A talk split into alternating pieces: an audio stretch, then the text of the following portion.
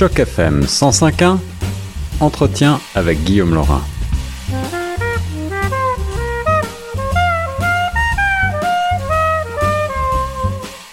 Bonjour à toutes, bonjour à tous, ici Guillaume Laurin sur Choc FM 105.1 dans l'émission Retour de Choc.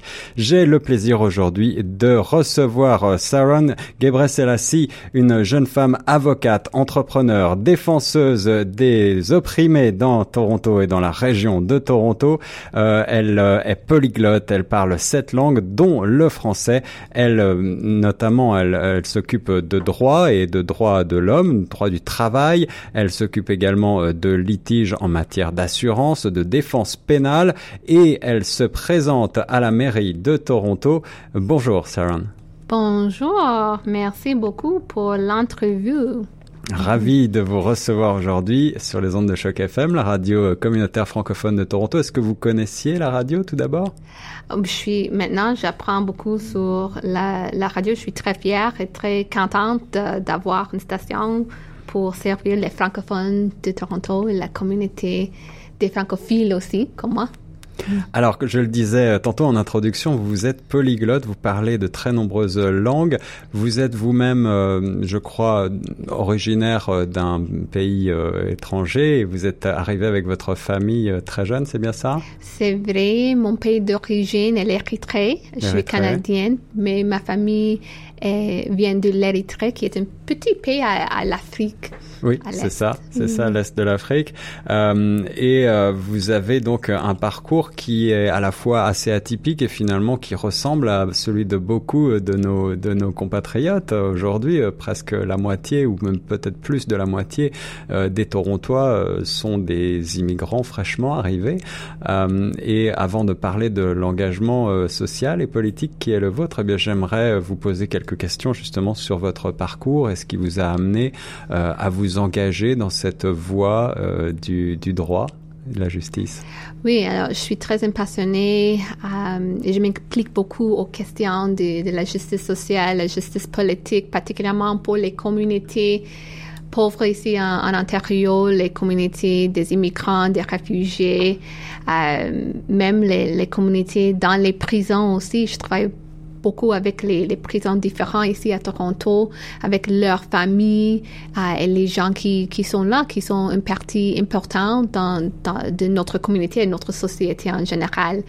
Alors, euh, oui, c'est toujours un plaisir de lutter pour la justice ici en Ontario. Et qu'est-ce qui vous a euh, poussé justement à vous engager dans cet aspect peut-être un petit peu plus d'activisme social en matière de droit?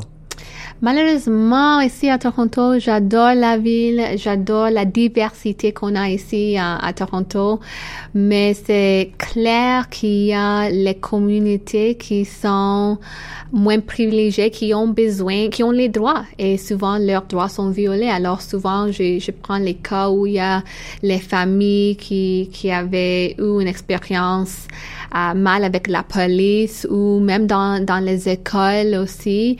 Euh, et je vois qu'il y a jusqu'à aujourd'hui, on n'a pas vraiment l'égalité sociale et l'égalité politique euh, ici à Toronto. Alors, c'est très important pour moi de, de partager les, les, les histoires des, des femmes euh, avec qui je travaille pour partager leur expérience de l'injustice, même si c'est au travail ou si c'est dans le système juridique ou le système d'éducation ici à Toronto. Alors cette euh, justice, cette quête de la justice sociale, euh, c'est euh, celle de, qui est au cœur de votre métier de, de juriste. vous avez un cabinet, c'est bien ça, de, de juriste? Ah, Oui, nous avons notre cabinet ici à, l'ouest de Toronto, à Weston et Lawrence. Et c'est une vraiment, c'est pas juste un cabinet ou juste un bureau, c'est un centre communautaire, c'est un centre de ressources, c'est où les gens de nos communautés viennent des fois sans rendez-vous juste pour avoir une opportunité de d'interagir avec les activistes, avec les euh, les autres gens dans notre communauté. Et c'est une place où les gens peuvent euh, recevoir l'aide quand il y a les difficultés. Euh, et c'est dans un coin de la ville qui est assez vraiment, c'est un, coin pauvre, un coin, une, une partie de notre ville qui qui n'a pas assez de, de ressources financières. Euh, mais c'est une, euh, une partie de, de, la ville très importante où, euh, où j'ai grandi toute ma vie. Alors justement, Sarah, avant de parler euh, plus avant euh, des enjeux euh, de la ville de Toronto et de, de peut-être l'impact que vous pourriez avoir en vous engageant en politique et, aussi à travers votre travail, j'aimerais revenir sur votre parcours personnel. Vous arrivez de l'Érythrée avec votre famille dans une situation qui était une, une, une guerre, hein, on s'en rappelle, avec l'Éthiopie, je crois, à l'origine. et est-ce que cette, cette euh, expérience qui est la vôtre euh, a, été positive pour vous? Est-ce que Toronto et le Canada de manière générale euh, a été une, une terre d'accueil? Et est-ce que c'est quelque chose que vous cherchez aujourd'hui à mettre en valeur dans votre, dans votre approche? Oui, absolument. Alors, je, je suis une immigrante, je suis un réfugié. J'ai commencé ma, ma vie ici à Toronto comme une réfugié. Alors, il y avait une guerre entre l'Érythrée et l'Éthiopie, une guerre vraiment dangereuse. Il y avait beaucoup de monde qui a quitté l'Afrique pendant cette époque, en environ 89, 1989. Euh, et nous avons euh, déménagé à, à, Canada pour avoir, euh, pour lutter pour une vie euh, sans, euh, sans les mêmes risques qu'on avait euh, eu en Afrique. Mais mon expérience ici à Toronto, c'était, il y avait la, la, pauvreté, il y avait beaucoup de communautés, beaucoup de familles qui ne, ne pouvaient pas trouver le travail. Alors, habiter dans une ville comme Toronto sans emploi pour plusieurs années, ça c'est une réalité pour beaucoup de familles ici à Toronto. Ça c'était la réalité même de, de, mes parents et ma famille. Euh, alors aujourd'hui, quand je travaille avec les réfugiés qui sont en train de quitter les États-Unis, par exemple, oui. Euh, et qui sont en train de traverser la frontière entre Canada et les États-Unis à cause de le président, Monsieur Trump, mm -hmm. aux États-Unis, je vois mon expérience. Alors quand je travaille avec les immigrants, même à la frontière, c'est, je me sens comme c'est moi, c'est les, ils sont les mêmes gens que, que, que nous. Alors ça c'est un peu de, de mon expérience et ma perspective ici à Toronto. Et oui, une approche très personnelle, j'imagine, qui fait vibrer beaucoup d'émotions. Euh, vous avez été euh, par un magazine euh, que je vais citer, le magazine Chatelaine, comme une des 80 femmes canadiennes à suivre. Et je crois que lorsque l'on regarde votre résumé, on, ne peut qu'être étonné par, parce que vous êtes extrêmement jeune et malgré tout, vous avez accompli déjà énormément de choses. le Canada, on, le considère comme un pays, une terre d'accueil, c'est vrai mais comme vous le soulignez, euh, il est parfois difficile pour un, immigrant fraîchement arrivé de trouver ses marques, de trouver du travail, d'être intégré dans le tissu social. Alors, quel est, euh, quels sont les, les, les, grands enjeux justement euh, auxquels vous vous intéressez à Toronto sur, ce, mm -hmm. sur cet aspect-là? Euh, La pauvreté est un, un problème très grand ici à, Toronto, la discrimination systémique, la discrimination contre les immigrants qui est une réalité euh, dans nos écoles. Euh, je vois souvent les, jeunes qui, viennent au mon bureau avec euh, les expériences difficiles à leur école.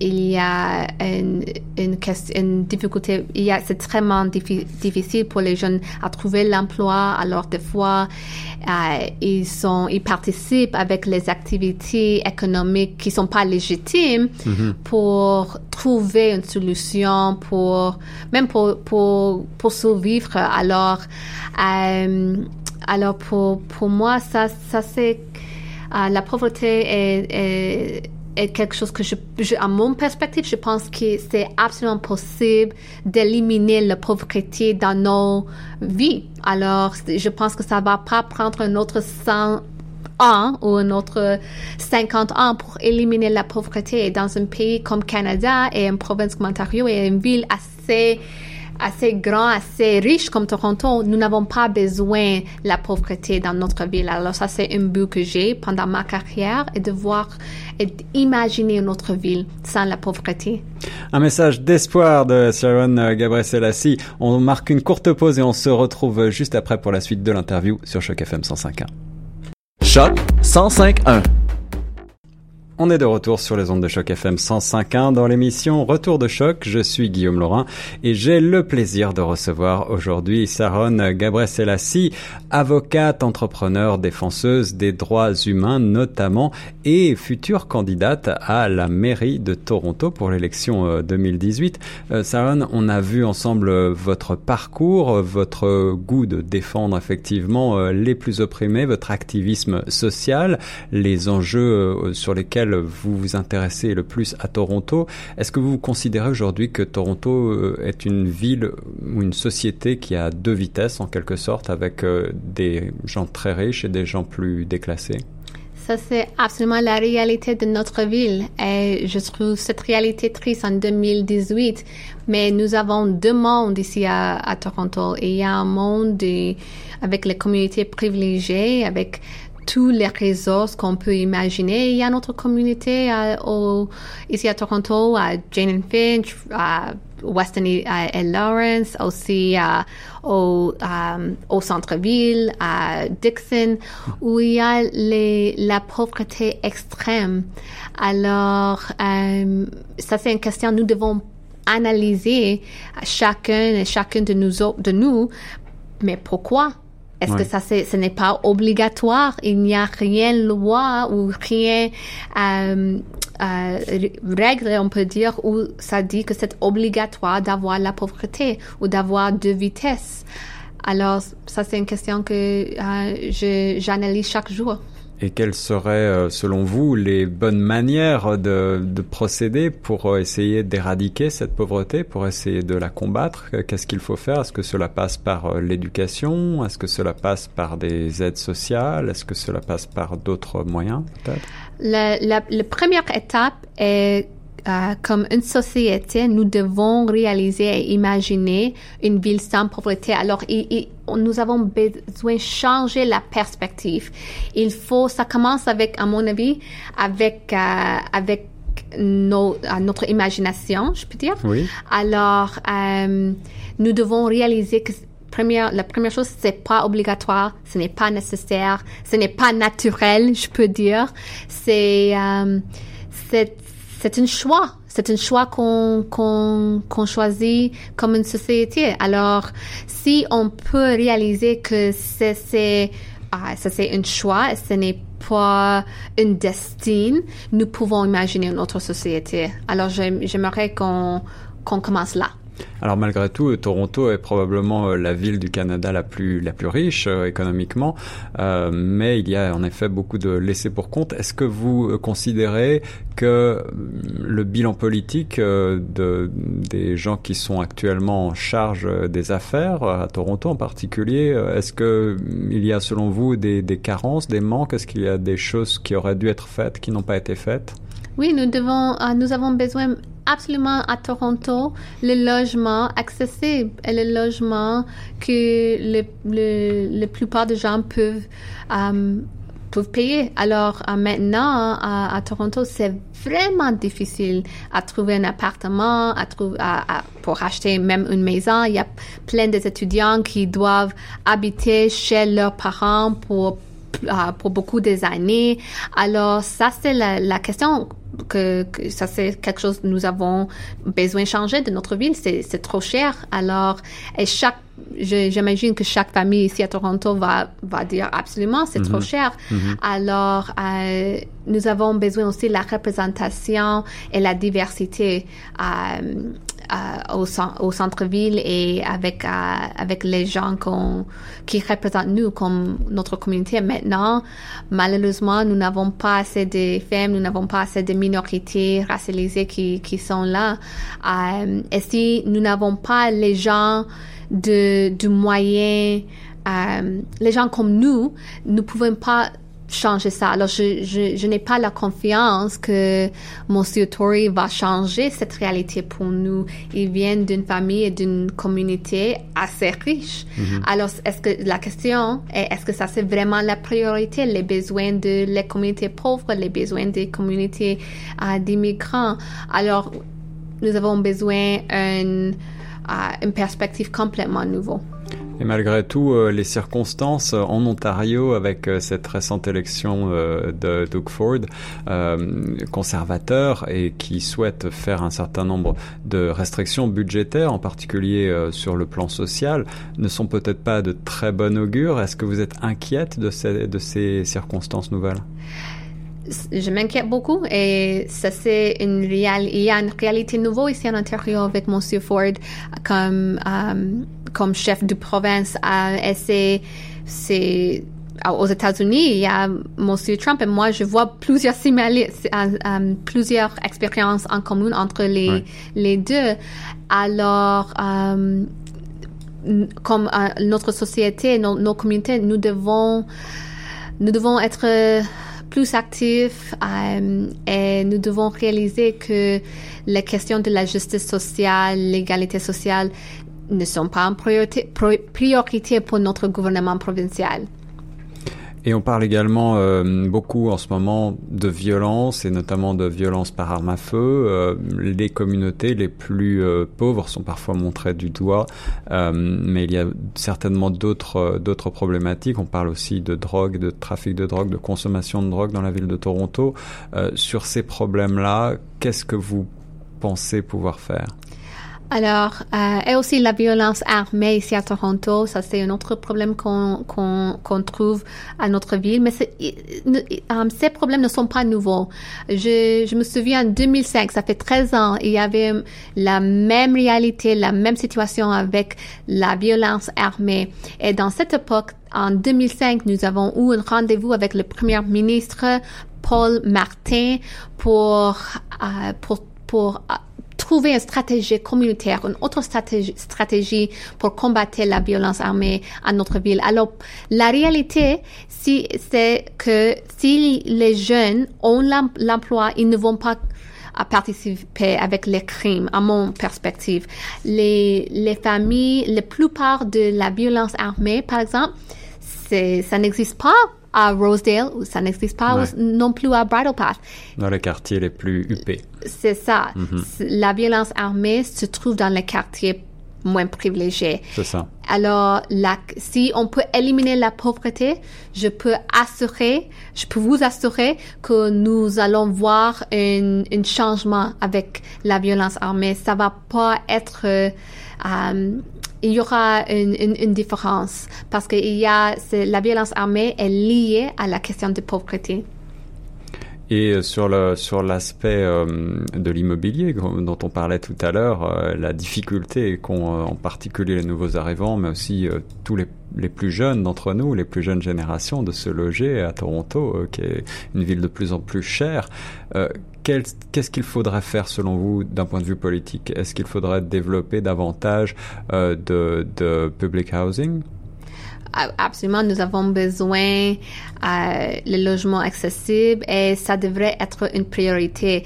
Nous avons une crise à notre ville euh, et c'est ça. Et si, si notre gouvernement municipal peut réaliser que c'est vraiment une crise, ça va changer la façon qu'on utilise pour adresser cette crise.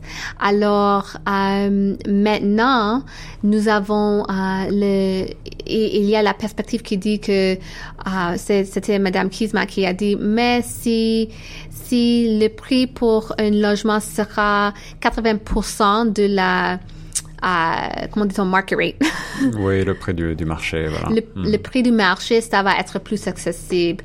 Hmm, et à mon perspective, je veux dire, non, ça c'est, ça c'est pas um, accessible. Alors, pour, pour éliminer cette crise, nous devons la première étape est de réaliser que c'est vraiment une crise, pas juste un problème qu'on qu'on trouve à notre ville, pas juste un un autre euh, défi, mais que c'est mais que c'est vraiment une crise qui a un effet à la plupart des familles ici à Toronto. Saron Gebrselassie, euh, si vous étiez élu euh, à la mairie de Toronto, euh, quelle serait votre première mesure? Mon La première mesure est de combattre l'inégalité sociale, l'inégalité économique, l'inégalité politique. alors, j'ai besoin, j'aimerais attaquer la crise du logement comme première étape euh, je veux lutter pour euh, la, la, diversité ici euh, dans notre gouvernement municipal.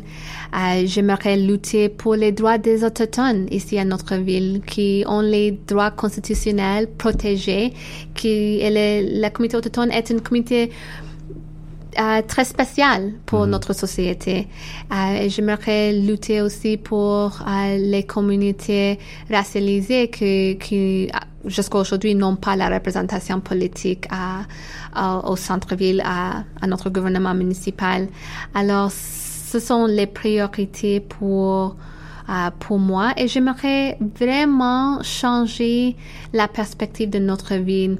Et ça va être la première fois euh, dans, le, dans notre ville qu'on va voir une meilleure racialisée aussi. Et, ça, c'est une autre question qu'on doit poser. Mais c'est 2018. Pourquoi ça devrait... Est-ce que ça va prendre un autre 100 ans ou un autre 50 ans avant qu'on décide qu'on a besoin de la diversité? Alors, ça, mhm. c'est une autre question. Gabriel euh, Gebreselassie, merci beaucoup euh, d'avoir répondu à mes questions et d'avoir été mon invité. Euh, alors, je, je sais qu'il y a plusieurs sites internet sur lesquels on peut retrouver vos activités, vous suivre, participer à, votre activisme social, peut-être même faire des donations ou s'engager dans du bénévolat.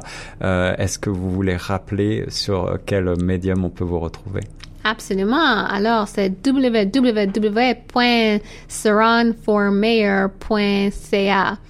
Euh, et aussi, j'aimerais ajouter que je suis ici pour notre communauté francophone et je suis très fière de, de la communauté francophone à Toronto. Nous avons, c'est une communauté assez grande, très importante et j'espère que la communauté peut peut-être organiser un débat pour tous les candidats à notre ville à Toronto. Alors euh, l'appel est lancé et Choc FM, je pense, euh, pourrait être de la partie. Ce serait tout à fait formidable de lancer un débat entre tous les candidats. Euh, je sais que certains d'entre eux auront du mal à s'exprimer en français, ce qui pourrait vous donner un gros avantage dans un tel débat. Euh, Saron, merci encore d'avoir été mon invité. Est-ce que vous avez un mot de la fin pour les auditrices et les auditeurs? Merci beaucoup pour l'entrevue et comme je dis, je, je vous aime beaucoup et je suis ici pour les, tous les francophones ici à notre ville. Merci. Merci et nous on sur Choc FM 105.1.